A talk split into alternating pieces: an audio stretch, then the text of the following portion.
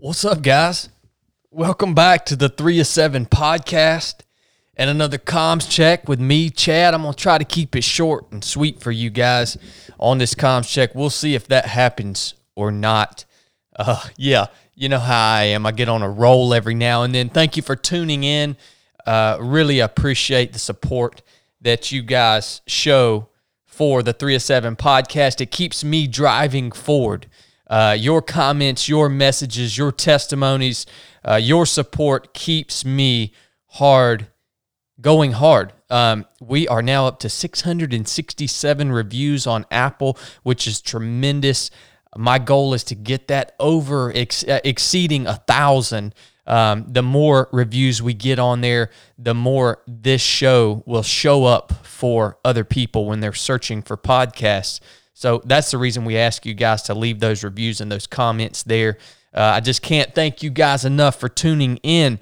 Uh, little housekeeping real quick. This show is brought to you by Xoskin. If you haven't heard me talk about Xoskin, then you haven't been listening to the podcast for very long, because uh, I've been using Xoskin for about three, maybe four years now, almost exclusively for my running and fitness apparel. Xoskin is freaking awesome. They were the first company to support the three oh seven Podcast. They've been with us for quite a while. Um, I use all of their stuff from head to toe. Their socks, if you're watching this, you see I have my XoToes socks on. Best socks that I've ever put on my feet, the only socks that I'll wear. Uh, I use their compression shorts anytime I'm out running ultra or training, and uh, their tops are awesome. They've got beanies. They've got the, the whole setup. Whatever you need, clothing-wise, apparel-wise, for your fitness adventures, Xoskin fits the bill. This stuff is totally unique. It's got copper fibers woven into the fabric that defeats odor-causing bacteria. It uh, the, the fabric is actually channelized to move moisture away from the skin, and yeah, you just can't beat it. Another thing, I've been prototyping a pair uh, of... Uh, brand new pair of Xoskin, like base layer or underwear, and they're amazing. Just want to let you guys know they're coming. Uh, I'll be wearing my Xoskin underwear out on the basic course all weekend, so it will be my final test for this new garment coming out from Xoskin. Check them out. They've given us a pro code. Their website is xoskin dot U S. Um, I'll attach the pro code in the show notes of this episode. Go get you some. This stuff's one hundred percent made in America. It's just a, that's just a, the icing on the cake for me. It's really hard to find clothing items that are made in America. Well, Xoskin does that. Um, yeah, I could talk about them for an hour, but I'll stop. Check them out on Instagram at xoskin dot U S A. We love you guys, Xoskin. Thank you for sponsoring this episode and for supporting me for so many years in my missions. All right. Let's dig into this comms check. I'm going to do it as best I can, guys. First thing I want to talk about is uh, is the victim mentality. Uh, I guess what I want to say about the victim mentality is that if you have allowed yourself to slip into that victim mentality, then uh, you are failing uh, at life. Yeah, this is a, a terrible place to be. Mentally, you guys know uh, the victim mentality, I think, is pretty self-explanatory. Um, it's the, uh, oh my gosh, they, they, whoever they are, or, or life, or whatever the situation is, it's just, I've been dealt the short end of the stick. I'm never going to win because everyone's against me. Um, you know, every, it, my life has been so difficult because nobody likes me.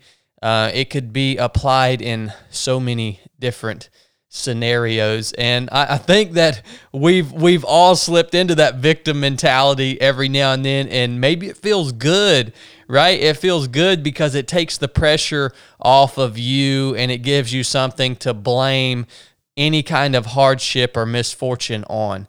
Uh, but it, but guess what? It never really gets you anywhere. Um, the victim mentality doesn't.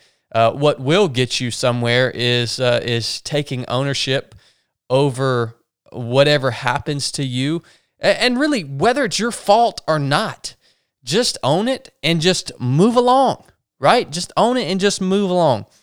Now, where where is this coming from anyways? Well, it's it's really coming from my uh, my brief experience that I have had so far in public life, and and it most especially especially the most recent podcast that I got to go on and share my testimony, um, which was just a small part of that conversation. Uh, we've heard a, uh, I've seen quite a few negative comments. As a matter of fact, I was most recently characterized as a backwoods Navy SEAL wizard hermit. Yeah, that pretty much sums it up. A backwoods former Navy SEAL wizard hermit. I actually like that. Pretty much sums it up for me.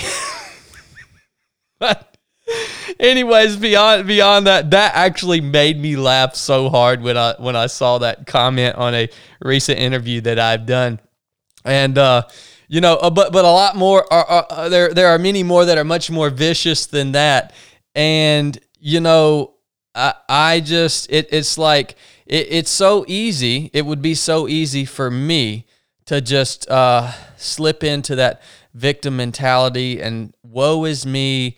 And yeah, uh, you know, everybody's against me, you know, but, but no, that's, that's not what's going to happen. And, and let me tell you, I, I think I, I, I see this, and it's very easily to slip into this, um, this victim mentality, especially when it revolves around your faith, when it revolves around your, your beliefs, right?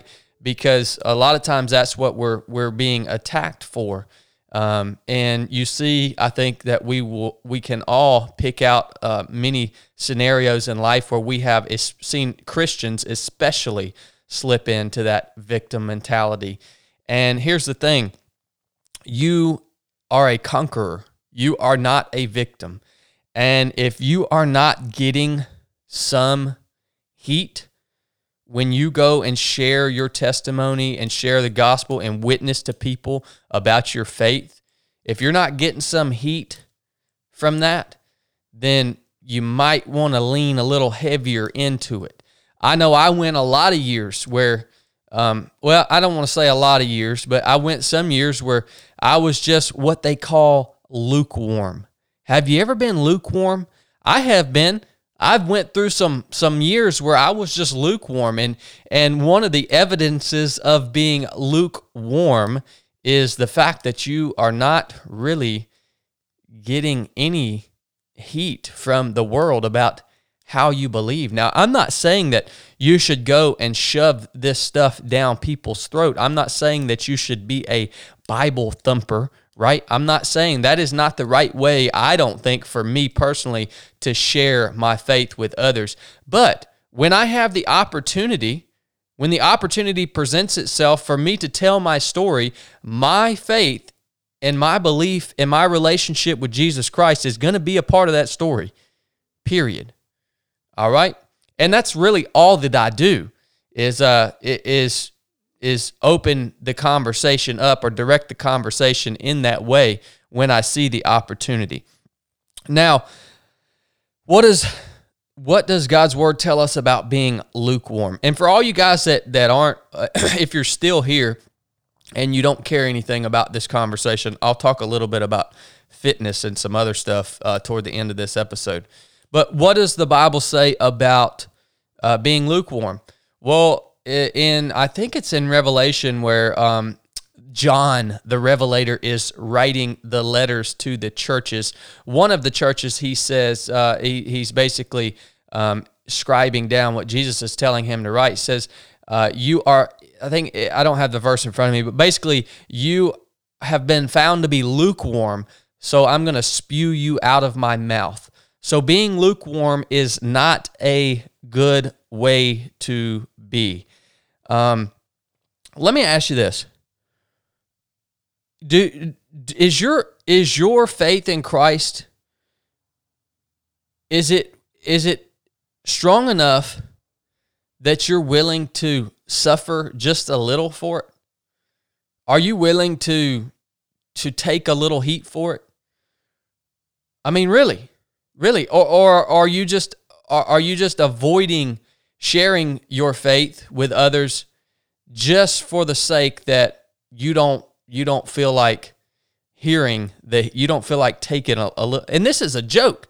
The the heat that we take, the like we get we get censored here and there. We we get negative comments, which, by the way, the positive comments that I have gotten, and hopefully you've experienced the same thing, the positive feedback that you will get from having the courage to share your faith far outweighs the negative in in my experience, right?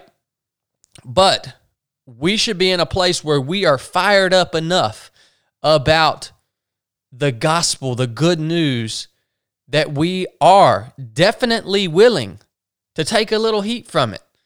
Uh, and, and that just is, I think, for me personally, an evidence that I'm not lukewarm.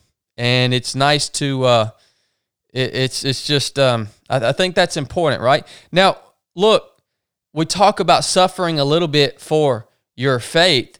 Look, this isn't hard to find, guys. This is scriptural. Let me just read you a few things real quick. I won't quote the verse and book and all this, but I'll just read you a, a few things right here from the Bible. Indeed, all those who live a godly life in Christ Jesus will be persecuted. If the world hates you, know that it has hated me before it hated you. That's Jesus Christ speaking. Blessed are those who are persecuted for righteousness' sake, for theirs is the kingdom of heaven. That's Jesus again.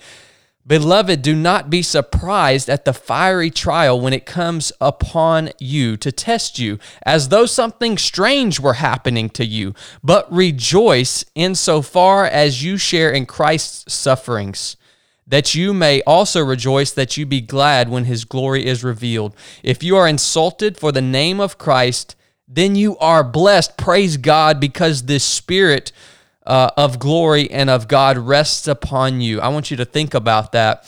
If you, if you are insulted for the name of Christ, you are actually being blessed. Praise God for that. Um, But I say to you, love your enemies and pray for those who persecute you. That might be, that's hard to do. That's how we should treat those who leave us, uh, who, who censor us and and call us stupid, right? The Bible actually says, uh, people, people. So I've seen, I've had people comment to me, how can, you're a smart dude, Chad, how can you believe in this religious mumbo jumbo? The Bible actually talks about, like, um, Jesus actually calls the lowly, right? The lowly in heart. Not he doesn't he doesn't generally call the uh, the what the world views as the smartest and the the most intellectual and and all this and that, right? Because the message of Jesus is foolishness, actually, to those who are perishing. It's foolishness. Uh, let me continue on here. For the sake of Christ, then I I am content with weakness, insults, hardships, persecutions, and calamities, for when I am weak, I am strong. That's Paul speaking in Second Corinthians. Um, here's Jesus again. Blessed are you when people hate you, when they exclude you, ha- censor you, right? They exclude you and revile you and spurn your name as evil on account of the Son of Man. And it, Jesus said, blessed are you, man. Come on. All right, I think that's enough. I mean, we could literally go on and on and on. Do not be surprised. Do not be surprised when people ridicule you for the name of Jesus, and count it as all joy because you are blessed. Understand that I am feeling, I, I, I'm feeling the same thing as some of you guys are. I want you to have courage and confidence to share your relationship with Christ, for to share the good news, and don't ever slip in to that victim mentality, because we, as servants of Christ, are conquerors. We are not victims of anything. Our King told us this would happen. This is a result. This is part of the process. The church is not a victim of the world. We are conquerors. Have some confidence, man. All right, switch gears real quick. Maybe I'll be on here for about five more minutes. Um, uh, I, I've I've told, I've said before, I've talked about morality before, when we've talked about the theory of evolution and natural selection and things like that. And how can you have morality, or how can you explain morality uh, if you believe in the theory of evolution and natural selection? Here's the thing. Morality actually is in direct contradiction to the theory of natural selection, all right?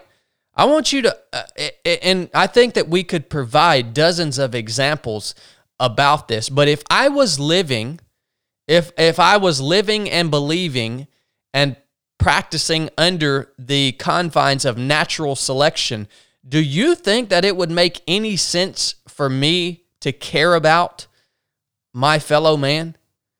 Would it, if literally, if we were all evolving and only the strong were to survive, would it make any sense for me to care about anyone else other than the people that were going to help me survive, right?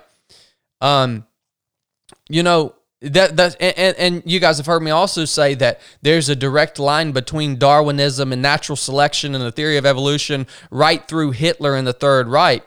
Well, you guys do understand that this was what enabled Hitler to justify the slaughter of millions of Jews. I've said this before, but speaking specifically on natural selection, uh, Hitler and the Third Reich actually thought that they were doing mankind a favor by speeding up the process of natural selection.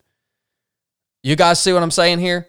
This is why it's hard for me to believe that you can have morality, that you can even explain what is human morality.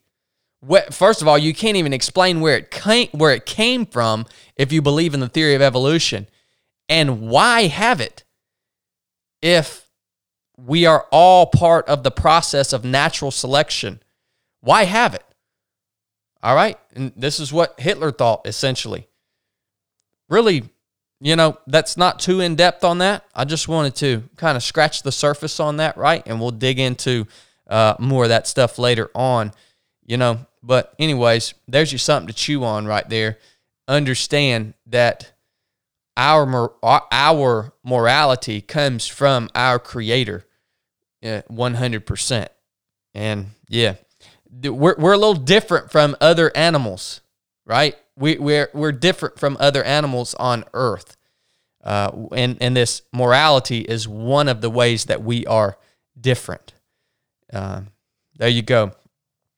Last question, uh, or last thing I want to hit on real quick is uh, you guys that, that don't care about all this uh, Jesus talk, hey, I wish you would. I said in the last podcast, I wish, I wish everyone was just as fired up about the good news of Jesus Christ as they were about all this other secular messaging, because the The message of Jesus Christ is actually the only message that leaves you with any hope in life. Um, I mean, I know that might sound extreme for some of you guys, but when you really get down and examine it, uh, it's I, I found it to be true. Anyways, I get a question all the time revolving around fitness, and it's a very simple question. What shoes do you run in? Chad, what shoes do you run in? And speaking of running, I've been ramping up my training uh, quite a bit here lately uh, in preparation for this upcoming race season and also the uh, Penhody Trail F K T coming up in the fall, Lord willing. And uh, shoes, look, guys, I think I go back and forth on this. I think that shoes are, are fairly important when it comes to your running kit, having the right pair of shoes and having the right shoe for the terrain that you're running on. Now, the shoe is not the end-all, be-all.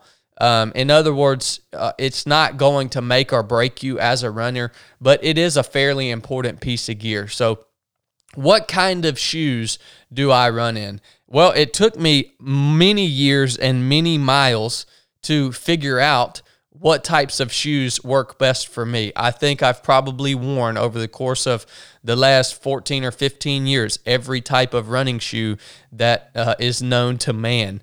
And I, I've settled in on a few different pairs. I do not have a shoe sponsor, by the way, because I switch up all different shoes. I, I, I, I'm not loyal to any single brand. Um, so what type of shoes do I prefer? Now, here's the thing. I'd say that my go-to, if I could only choose one pair of running shoes to have in my arsenal of shoes, it would be the Hoka Speedgoat. The Hoka Speedgoat. Again, I'm not sponsored by Hoka. I know nothing about their company. I just know the Hoka Speedgoat is a great shoe. Um, it's got really good cushion. I don't, I don't subscribe to the whole barefoot running culture fad. No, I mean, I think that cushion is important to have in a running shoe, especially if you are an endurance runner. Um, if you want to play around with the barefoot stuff, that's on you. Um, the only time I would ever run with a minimalist type shoe is if it was some, some really short distance stuff, maybe just strengthen up the bottom of my feet a little bit, but nothing, nothing more than a few miles, right? But the Hoka Speedgoat, it's got some great cushion. The shoes last a long time. At least the pairs that I ha have last in excess of five, six hundred miles, um, and they're real, real grippy. So they're great on any off-road terrain. They're not very nice on the pavement. They make a lot of noise on the pavement, and they're actually so grippy. They're a little. They feel a little sticky on the pavement. So, uh, but you know, I'm always on the trail. So that is my go-to shoe, is that Hoka Speedgoat. Now, if uh, if I if I had a, a second, it would be the Altra Lone Peak. All right, and usually when I go run an Altra, I'll have both these pairs of shoes with me. I'll actually usually start the race in the Altra Lone Peak. Um, it gives me a little better contact with the ground. There's a little less cushion, uh, you know, and, and it's it's got a nice wide toe box. It's a comfortable shoe. I'll start the race in those, and then when I get to, you know, halfway through the race or three three quarters of the way through the race, I'll transition to that Hoka Speedgoat, because it feels like when you go from that Lone Peak Altra to that Speedgoat, it feels like you're walking on clouds, mush, marshmallows, and it just feels really, really nice. Um, what I don't like about the Lone Peaks and why I chose the Hoka over the Lone Peak is because the Lone Peaks don't last. They just, they're not durable. They're not as grippy, and the cushion that they do have flattens out really, really quick, which is part of the explanation of why they don't last. The, the uppers actually wear out pretty quick, too, and they end up with holes and stuff in them. So they're expensive, man. If I'm going to pay a hundred forty dollars, a hundred fifty dollars for a pair of running shoes, man, I got to get at least five hundred miles out of them before they get holes in them. And uh, Altra just doesn't do a good job at that, in my opinion and in my experience. So those are my two go-to shoes. Uh, if I'm hiking, backpacking, whatever, in warm weather, uh, or or maybe even fast packing. Uh, I've even ran in them before, but they're not my go-to for running. But an event like the Revenant or something like that, I'm going to go with the Salomon X A Pro. Salomon X A Pro. It's got more support. Uh, they're also grippy. It's got a much more durable upper that's going to protect your foot on rocks and stuff like that. If I'm straight up hiking, like out at the basic course, I just bought a really sweet pair of hiking boots the other day. They're made by a company called uh, Kenetrek. They're out of Montana, Kenetrek. And these things are some tanks, man. It's like putting two tanks on your feet. And uh, I absolutely love these Kenetrek boots. They're not flashy. They look like, they, you know, there are no bells and whistles on them, but they just have a ton of support, a ton of grip, and uh, really, really protect your feet very well. And you know, uh, I'll be I'll be out in them this weekend. We're supposed to have some pretty nasty weather conditions this weekend. This will be my first time taking them out uh, on a multi-day type of type of trip, and that'll be the basic course, Team zero zero seven. Uh, so, yeah, I'm looking forward to putting them through the ringer. So, if you've ever wondered about shoes, that's my take on shoes. Road running shoe. I haven't had many pairs. My favorite road running shoe I've ever had is a Altra Torin.